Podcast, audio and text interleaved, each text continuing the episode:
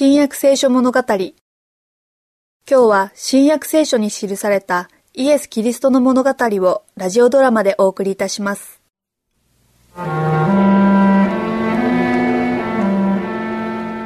姿を見せないたくさんの目がこの光景を見ていた。太陽はこの恐ろしい光景を見ることを拒み辺りは真っ暗になった。真昼の大地を照らしていた明るい光が突然かき消すように見えなくなった。日食でもなく何の自然現象でもないのに月も星もない真夜中のように深い暗闇が辺りを包んだ。十字架の脇には聖なる天使たちがいた。闇は悪光を浴びせる群衆の目からキリストを隠したのである。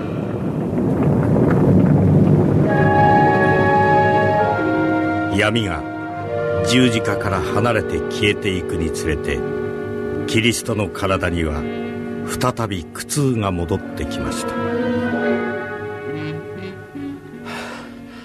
私は乾く。これで乾きを癒せブドウ酒を含ませた海面だ。周りの者は恐ろしい光景の最後を黙って見つめていました。祭司や支配者たちはエルサレムの方を見ました。するとどうでしょう？さっきここにあった黒雲が町とユダヤの平野の上に止まっているぞ正義の太陽。世界の輝きはかつて愛した町からその光を引き戻そうとしている。神の怒りの激しい稲光はエルサレムに向けられている。全てが終わった。父よ私の霊を御手に委ねます。大地も未だかつてこのような光景を見たことがありませんでした。群衆は力が抜けて立ち尽くし息を殺して死んだ救い主を見つめていました。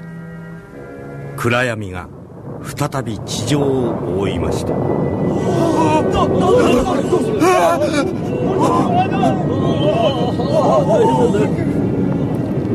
激しい地震が大地を襲いました。人々は折り重なって倒れました。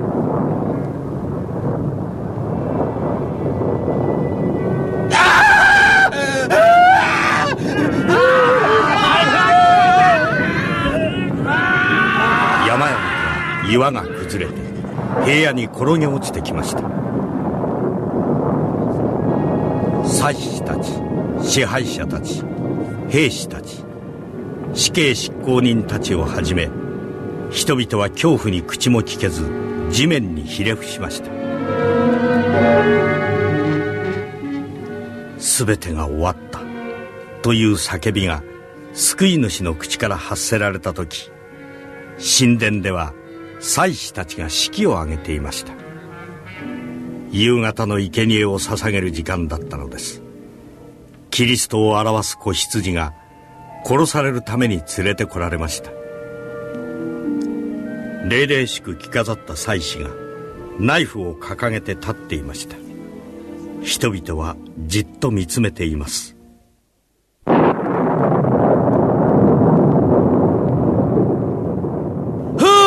あ神殿の幕が二つに裂けた。神聖な場所が丸見えだ。予言は現実となった。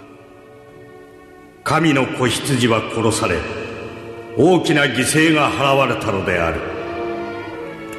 以来救い主は天国のただ中で祭司として中保者として儀式を執り行うことになろう。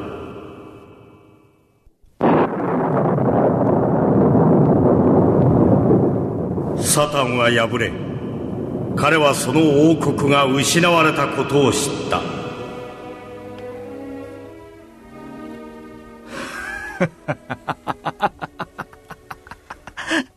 我が王国が失われた？それを笑うのか？ところでお頭は、神の子キリストとの戦いには敗れなすったな。ああ。アダムから奪い取った土地の支配権は確かに失った。だがな、ほとんどの人間に対する支配力は失っとらんぞ。彼らは依然として、わしの言うことを聞きたがるし、わしが与えるきらびやかさや快楽を楽しんどる。彼らはいつだってそうする。いつでも？いつでもだ。また嘘を言う。いけないかな？ところでお頭が作った詩は、やはり滅ぼされますよ。草や木や、邪悪な人間や、死ぬ運命にあるものは皆焼き払われるでしょう。そして神は本来の美しさを持った大地を作り直すでしょうよ。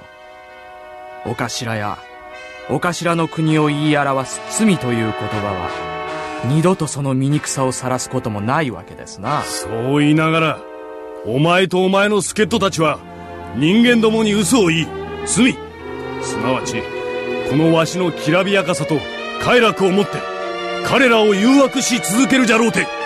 Christmas!